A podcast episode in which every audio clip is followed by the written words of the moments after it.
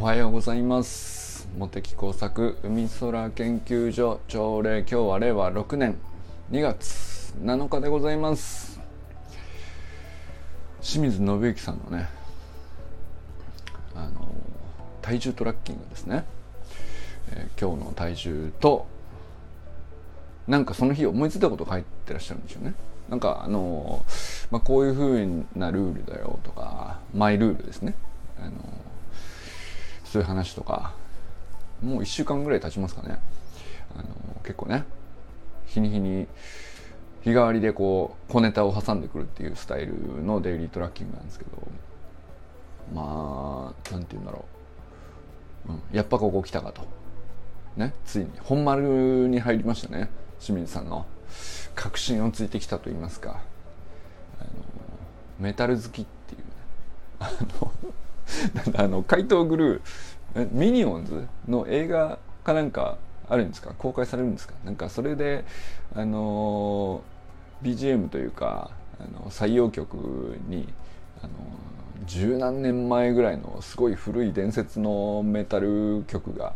採用されててめちゃくちゃこう盛り上がってるというね、まあ、そういう話だと思うんですけど。あの聞いてみたら。聞いてみたらやっぱりすっごいよくできててやっぱり。なんでしょうね。あのメタルってなんだろうな。特別僕メタルが好きっていう、まあ、音楽の趣味としてね。メタル好きですよって言えるようななんかこうけんなんて言うんだろう、まあ、そんなこう好んであのファンですとか言ってなったバンドが特別いるかっていうとそうでもないんですけどまあベビーメタルだけ一時期聞いて聞いてましたかね。可愛かったから。ベビーメタルは可愛かったですっていうね。あのアルバムも買いましたっていう、まあ、それぐらいその程度の話です。なんですけどやっぱメタルは熱いですね。なんていうかあの僕友達にはメタルファンが結構多くて、まあ、大学の時とかね。メタルいいんだよ。これがこうなんだよ。ああなんだよ。って言ってあの言ってる人の話はすごい好きでしたね。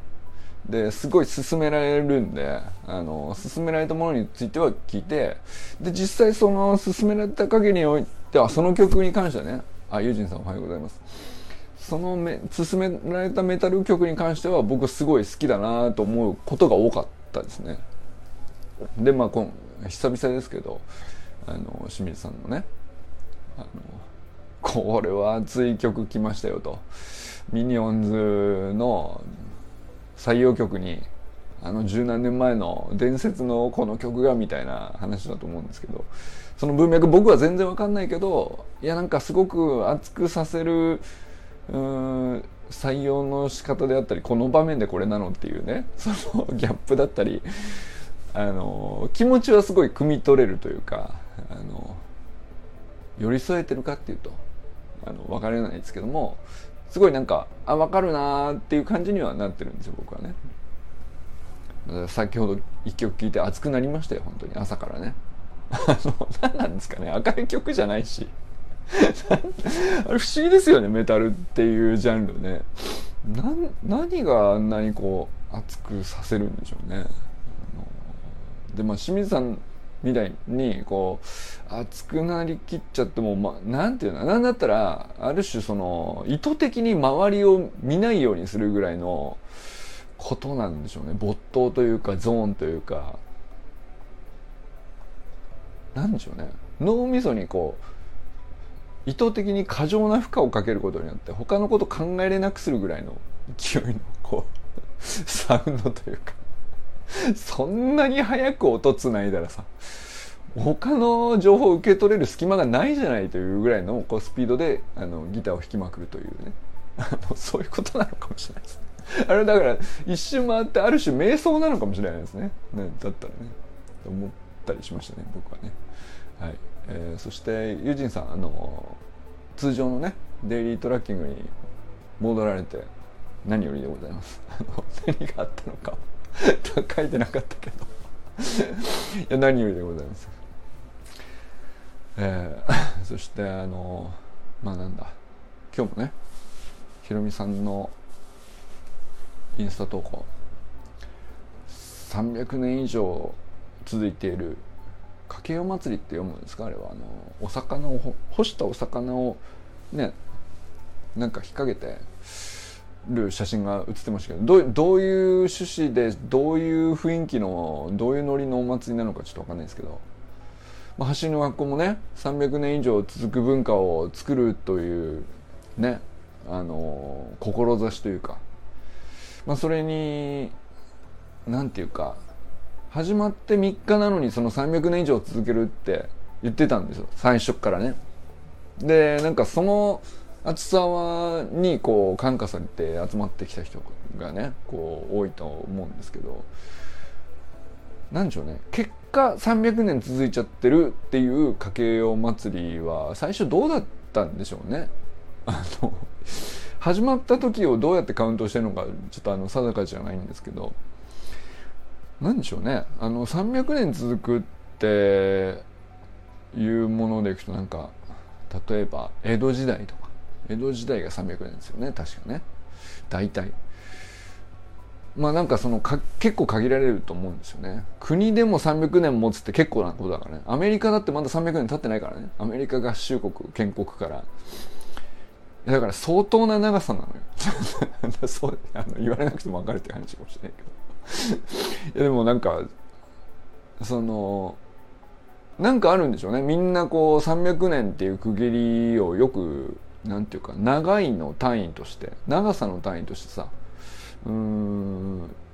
相当超えるのむずいっていうニュアンスがちゃんとこう共有されてると思うんですよ。まああのなんだ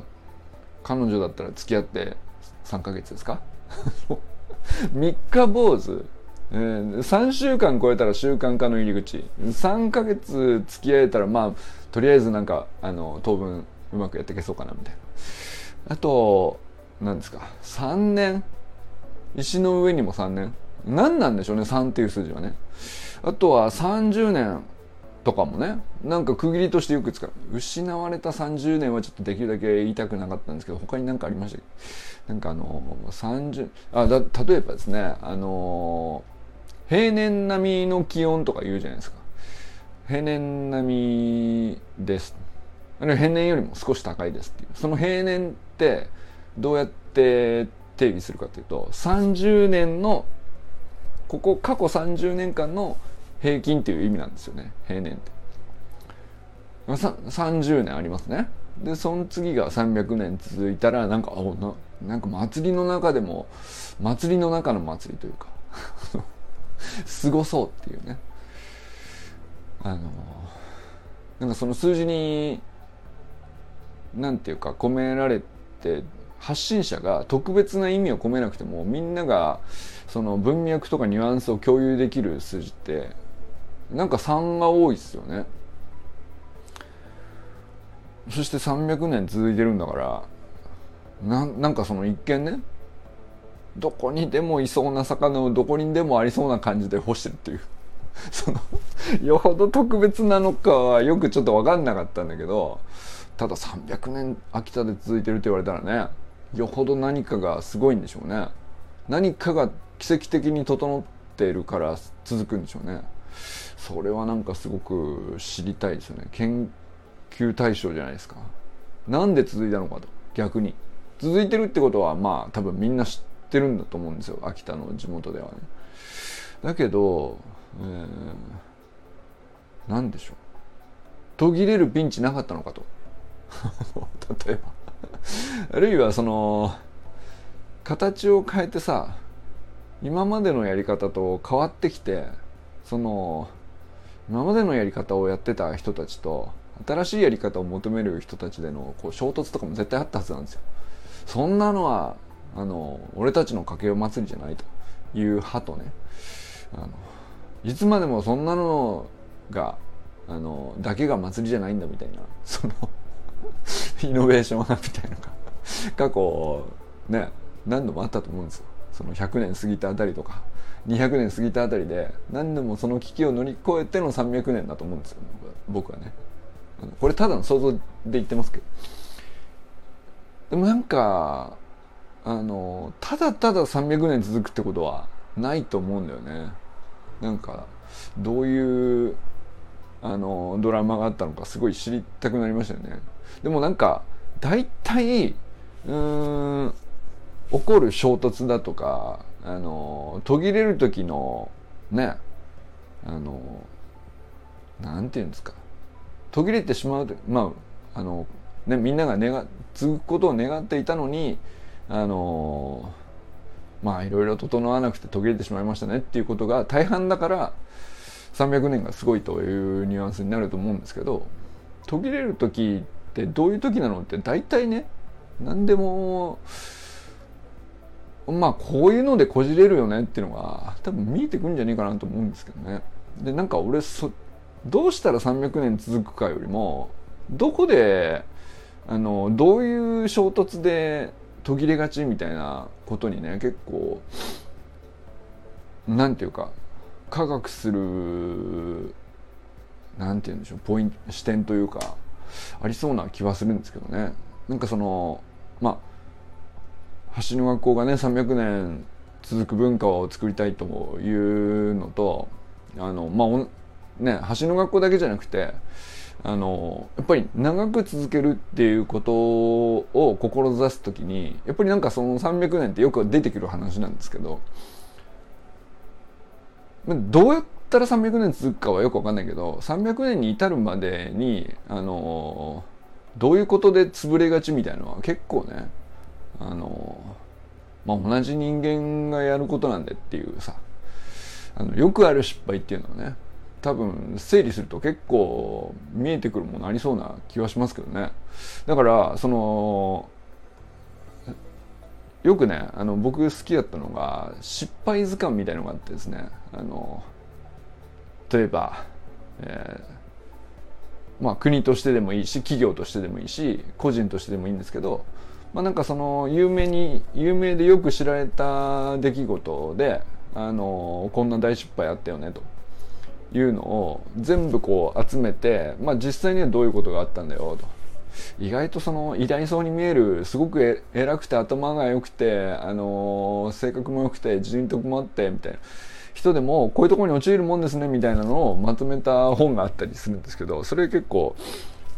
あのなるほど失敗の方が科学しやすいんだなっていうのがね語られた本なんですよね。なんだけどそういえばその図鑑に載ってなかったなと思ったのが要するにもうすでに300年続いているんだけどあの家計お祭りのように。続いてるものも途中でこういうことあったよと。存続の危機ありましたよという。そっちを拾ってる話って結構どうなんでしょうね。あんまり聞かないなと思って。でも多分共通してると思うんだよね。あの同じようなあの危機があってピンチがあってトラブルがあって衝突があって。でその存続の危機っていうのでこう同じようなことなんだけど片や乗り越え片や乗り越えられなかったっていう話なんじゃないかなと。で起こってることは割と共通してんじゃないかなっていうこじれ方とか。なんていうかその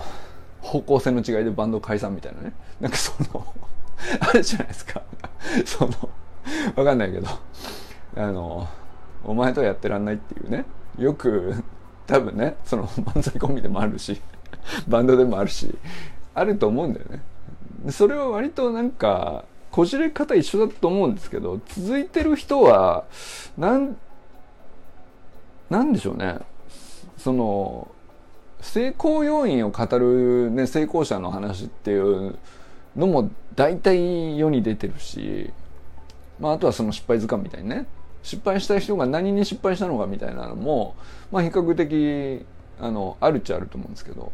成功した人の存続の危機であるとか失敗のあの過去とかうんでも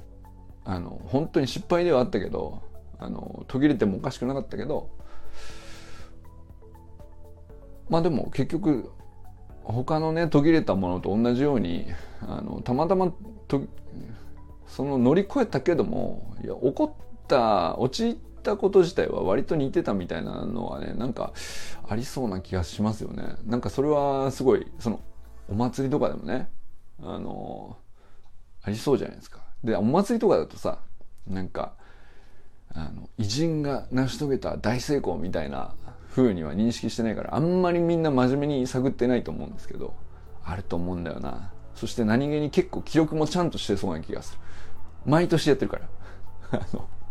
で300年続いてるっていうことを理解するにはあのその年その年何をやったっていう記録がちゃんと残ってるからカウントできてるはずなんでそうするとまあまあちゃんと存続の危機だとかトラブルだとか衝突だとかあのあの人とこの人でこう一回分分断して別れちゃったみたいな話とかもありそうな話じゃないですか。ちょっと面白そうだなと思っちゃったりしましたけどね。と はい。えー、まあ何何ですよね。あの秋田にはねなんかでも秋田のお祭りいろいろねそのこの間なくんとねひろみさんのとこ行った時思いましたけど秋田のお祭りやっぱなんかいろいろ種類あってなんでしょうね。ちゃんと残されてるこう率が高いような気がしましたけどね。あんまりああいう土地ないんじゃないかなと。そのね有名でねねぶただとかさあのでかくて日本三大祭りみたいなそういうのだけがすごいわけじゃなくてもう名もなきこう関東祭りみたいなねあのでかいのもあるんだけど秋田にも。それだけじゃなくてなんかそのちょっと隣行くと全然違うんだけど小さな町でやってるみたいなのがこうそれぞれちゃんと色があってでまあまあちゃんと長く続いてるっていうのが結構ねあったんですけど秋田面白い土地なのかもしれない。なんかその祭りの土地なのかなと思ったりしましたね。うん。えー、そしてなんだっけ。そうだ。そうあかねさんのね、うん、まあだから今日はちょっとね、あの、みんなの投稿が多いんでネタも多いんですけども。全くんのドロップのキック練習とかねぜひ見てほしいんですよ。とかいうのもあるんだけどあのあかねさんのストーリーズに上がってるねあの寄り添うとは何か問題ですね。これはなんかあのまあまずはね善くんの、まあ、検査の結果がちょっと良くなってきたっていう話なんでそれはすごくよ良かったって話でそれはそれで良かったんですけどあの、まあ、病院とかさあの、まあ、専門職というかね、まあ、僕も、まあ、ある種専門職ですけど気象学のとか海洋学とか自然科学まあそれしかできないですよっていう人があのそれだけをやってるみたいなやつですよね。まあだから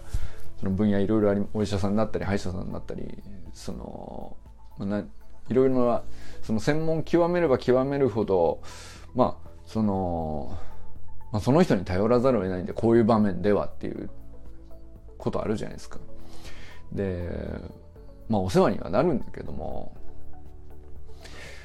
これその、まあ、専門的な、まあ、機械だったりその知識だったり、えー、まあいろいろね特殊技能というかそれが価値あるんであの大事にももちろんした方がいい一方でそういう人にもここは考えてほしいっていうことはまあなんだろうね。誰にでもあると思うんですよね。僕も思ったことあるし思われたこともあるんだと思うんですよ。あの要するに専門って極めれば極めるほど他のことをできなくてもちょっと許されるよねって思っちゃってる。僕はね。なんかその自覚ありますよ。なんでいやだから気象学の研究だけやってればいいんだから。でそれの論文の本数を増やすことだがしまあ言ったら単純に言ったらそれが正解だしそれ以外のことは評価されないんだから。それ以外のことをやって何の意味があるのと。言おうと思えばね。じゃあそうするとじゃああの優しくなくても別に論文の本数さえ増えればいいんでしょうということすら起こるんですよね。でまあそこまで、まあ、僕がね自分でこう振り切った時期があったとは言わないですけど、まあ、ただ視野が狭かった時期は間違いなくあるしうーんまあ気象学以外のことであの至らぬことだらけであるっていうのはね、まあ、専門職がゆえにとも言えるしうんまあ陥るんですよね。そのだって極めることに一生懸命やんなさいっていう評価軸で評価されるしそれを求められるしでそれ以外のことになんかちょっとでもあの良かれと思って手出そうとするとなんだったらこううーん 圧力じゃないですけどそんなのいいからという感じになるんですよね。そうするとじゃあまああの専門職だからって寄り添う気持ちとか優しい接し方とかさあのどういうふうにこうコミュニケーション取った上でその専門的な能力を生かすみたいなのが、まあ、その入り口の部分ですよね外側というかあの側の部分ですけど専門的な能力を使うその場に至ってはまあいいとしてその手前に入る入り口の部分でもうちょっと丁寧にできないですかねみたいなやつね。あの、それおろそかになっちゃうんだよね。っていうかどうしていいかわかんない。あの、専門職って。あの、言われれば言われるほど、なんかそうなるんじゃないかなということをね、なんかすごい考えさせられたというよりも、なんかちょっと自分に思い当たる節が過去ね、あの、多々あったし、思い出させられて突きつけられたというか、なんかそういう感じになって。いや、なんか、すごいいい話題だなと思いましたね。これはなんかその、じゃあそのね、寄り添ってくれなかったとか、寄り添わなかった過去の自分とか、その、優しくなかったな、あの、やり方は、というやつって、うんまあ自分の至らなさとかその人が優しくないっていう言い方もできるんですけどまあ一つはねやっぱり仕組みの問題もあると思うしあの余裕がないんですよね。寄り添う余裕ををあのその専門職にのあの人にとか部署にとかその専これだけをひたすらゴリゴリ突き詰めてくださいねと言いながらあのまあこれぐらいの余裕は常にあの開けておくんでそこであのよかったらねあのまあ寄り添う余裕を持って接するようになんかそのためのあのトレーニング必要じゃないですか。こう簡単にできないんですよ。その優しくないとか寄り添うとかって。あれもなんかそのスポーツで言ったらこう走り方の基礎みたいなのから始めないとできるようにならないんですよね。うん、いやなんかあの本当にまあ技術もあるでしょうしあの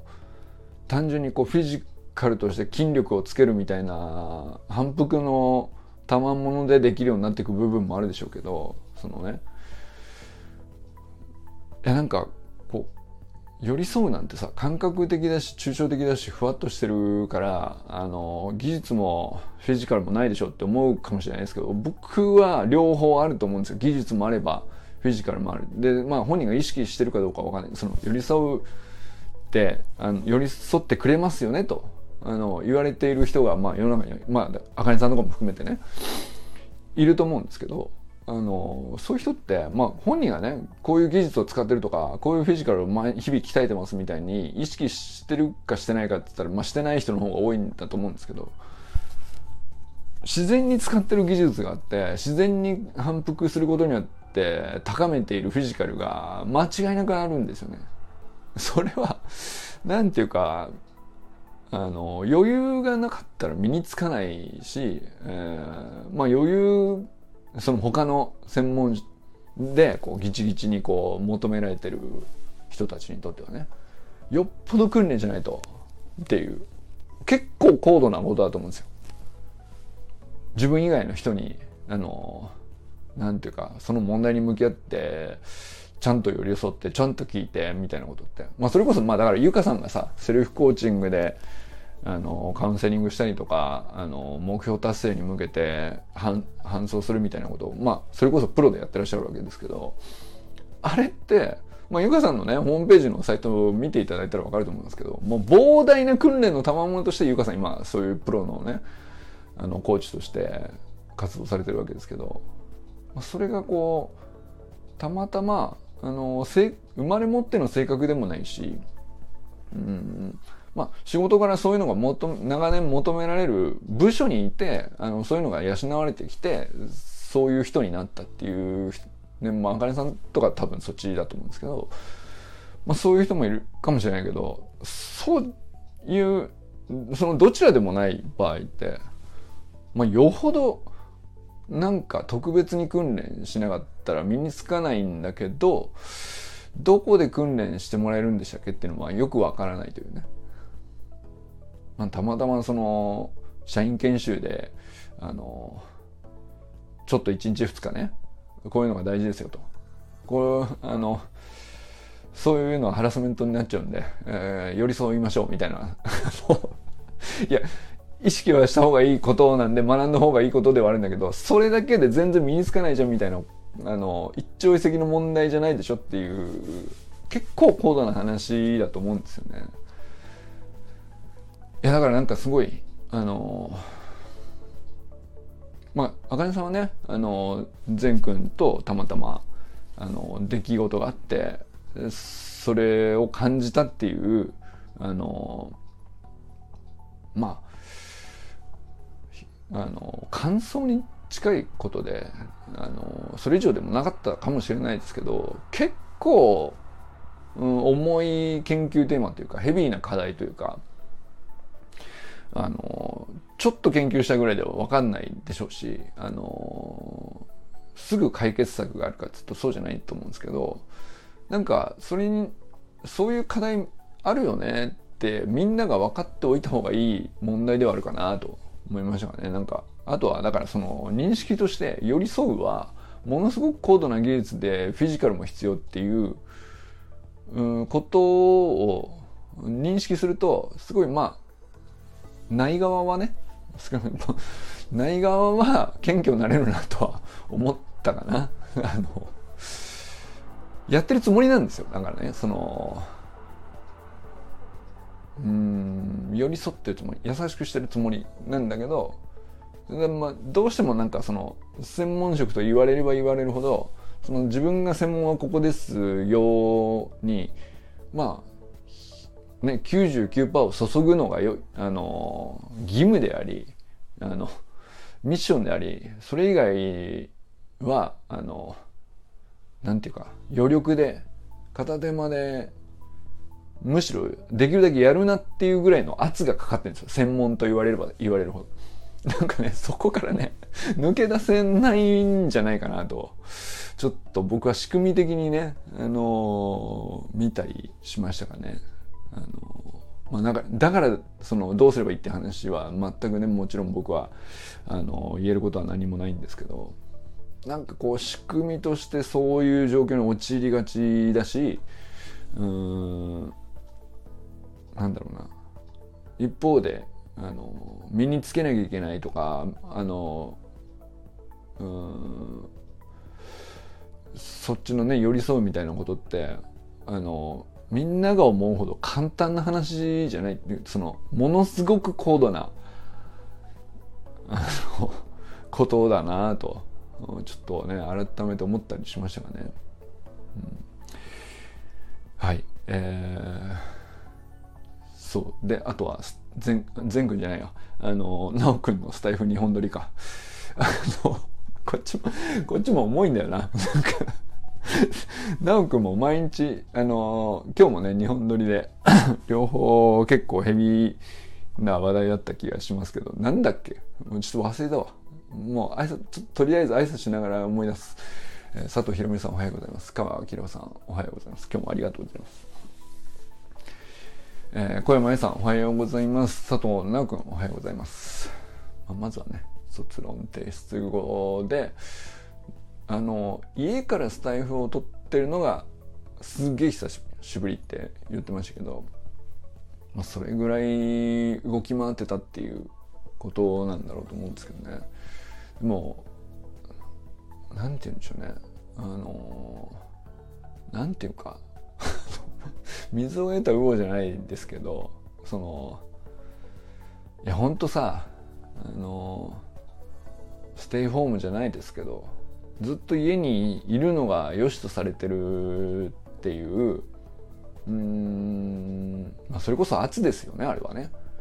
あのまあそれは言い悪いじゃなくてもうそうなったっていう時期が間違いなくあってでそれの一番こう圧がかかった時期に大学1年生になって その本当はね一番外に出回りたい学年だった時に一番外に出ちゃいけないっていう圧がかかっていたと。いうのがねあの逆にね今こういろいろこう逆方向に解放された時にものすごい行動量になっててなんかね。いやでも水を得た魚はちょっと表現違うんでしょうけどあの、うん、佐藤直を解き放つとこうなるんだなっていうね。なんかその状態だなと。うん。なんかそのスタイフの内容喋ってる内容もねあのそれぞれ素晴らしいんだけどそれ以上になんかあのうんやっぱりこういうやつは外にどんどん放出させるべきだよなっていうか。なんていうかその人があの要するにパワーがありアイデアがあり、うん、考える力があってっていう人をいかにこう自由に動かせるようにあの追い風を作るかみたいな話だと思うんですよね。なんかそれをうーんまあなんか大人の役割っつったらねあれなんていうか恩着せがましい話かもしれないですけどいやなんかそのそれをこううんもっとできねえかなってやっぱああいうの聞いててすごい思うんですよね。なんかまああの直君は直君でねこう自分個人の中での課題があり考えることがありで赴くままの部分とあの意図を持っての部分とあの志に向けて一つ一つ積み上げる動きとまあいろいろでしょうけどまああのなんていうか行動とか思考の深さとかあれになんかものすごいこう未来の明るさを感じるじゃないですか。なんかで、まあ、直くんだけに限らずなんですけど、ああいう20代の人間がこういかに動きやすく追い風を送るかみたいなのが、あの、衰えていく側のね、年齢になった人たちのこう役割というか、あの、得てして逆になると思うんですよ。その、障害になったり。お前そんなことすんなと。あの、何やってんだと。いうふうに得てしてなりがちなんだけど逆だと思うんだよね。その、どんどん行けと。どんどん動けと。どんどんこけろと。いや、で、こけても起き上がるまでの間、あの、リリーフだけだったら俺やるんで、みたいなさ。あの、そこのポジションだと思うんですよね。なんか衰えていく側はね。まあ、 over forties ってことなんですけど、その40、50、60って、まあ、まあ40はまだ全然若いでしょとか、50なんでまだまだ元気でしょとか、あの、それはそれでね、個人としてはそうなんですけど、なんていうか年代として全体として見ると、うん、まあ、なんていうか、全盛期はもう超えてることはね、どんなに元今、あの、ある程度元気だって言ったってあのその人個人におけるこう全盛期はさあのもう徹夜は無理ですよと。だってあのもうあの頃のようにはいきませんよみたいな。まだまだ若いって言われますけどねっていうあの人であってもさまあピークは過ぎてることは間違いない。どうやって降りていくのが美しいかみたいな話でいくと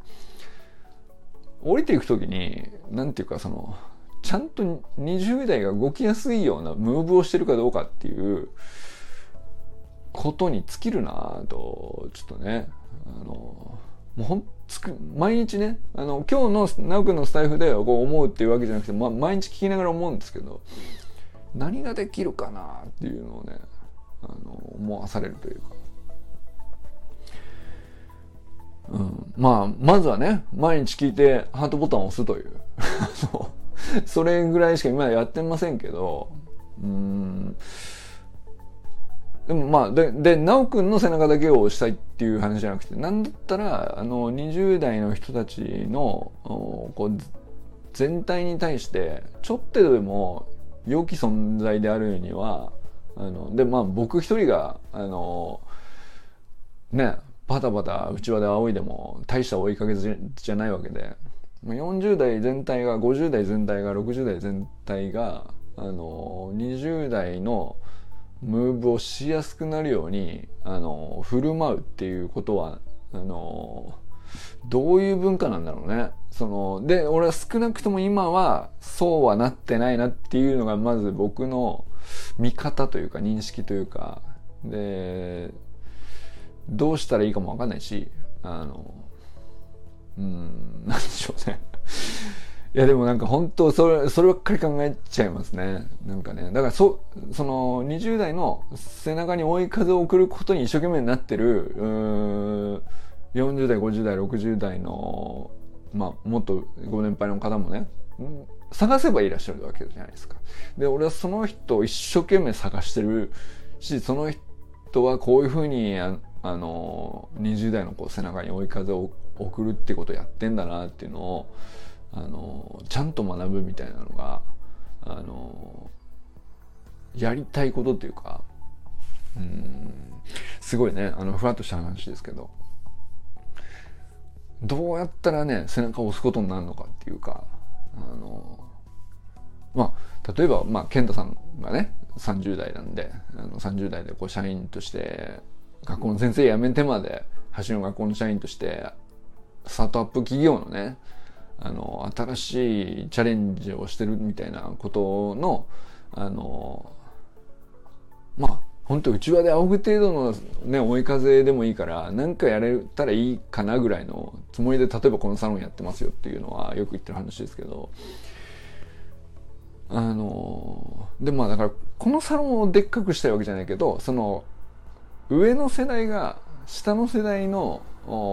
背中からこう気づかれないぐらいの勢いでこうすごくうん さりげなくね あの背中を押す風を送るぐらいので押されてる方はあの押されてるって意識しちゃうともうなんか恐縮しちゃうだろうから気づかれない程度がすごい程よいと思うんですけどなんかそういうムーブがこう当たり前になっていくっていうのはどういう流れで起こるのかなみたいな。なんかそんなのがちょっとねあのなんだったら裏テーマだったりするかもしれないなとちょっと直君のスタイフ聞きながらねちょっと思ったりしましたねはい山田友人さんおはようございます中村修平さんおはようございますえー、寺石ゆかさんおはようございます。清水信之さんおはようございます。山本健太さんおはようございます。森本あかねさん、全くん、かんくんおはようございます。砂塚森田さんおはようございます。ということでね、今日も皆様、どなたと笑いますでしょうか今日も良き一日をお過ごしください。母さんありがとうございます。友人さんありがとうございます。じゃあね。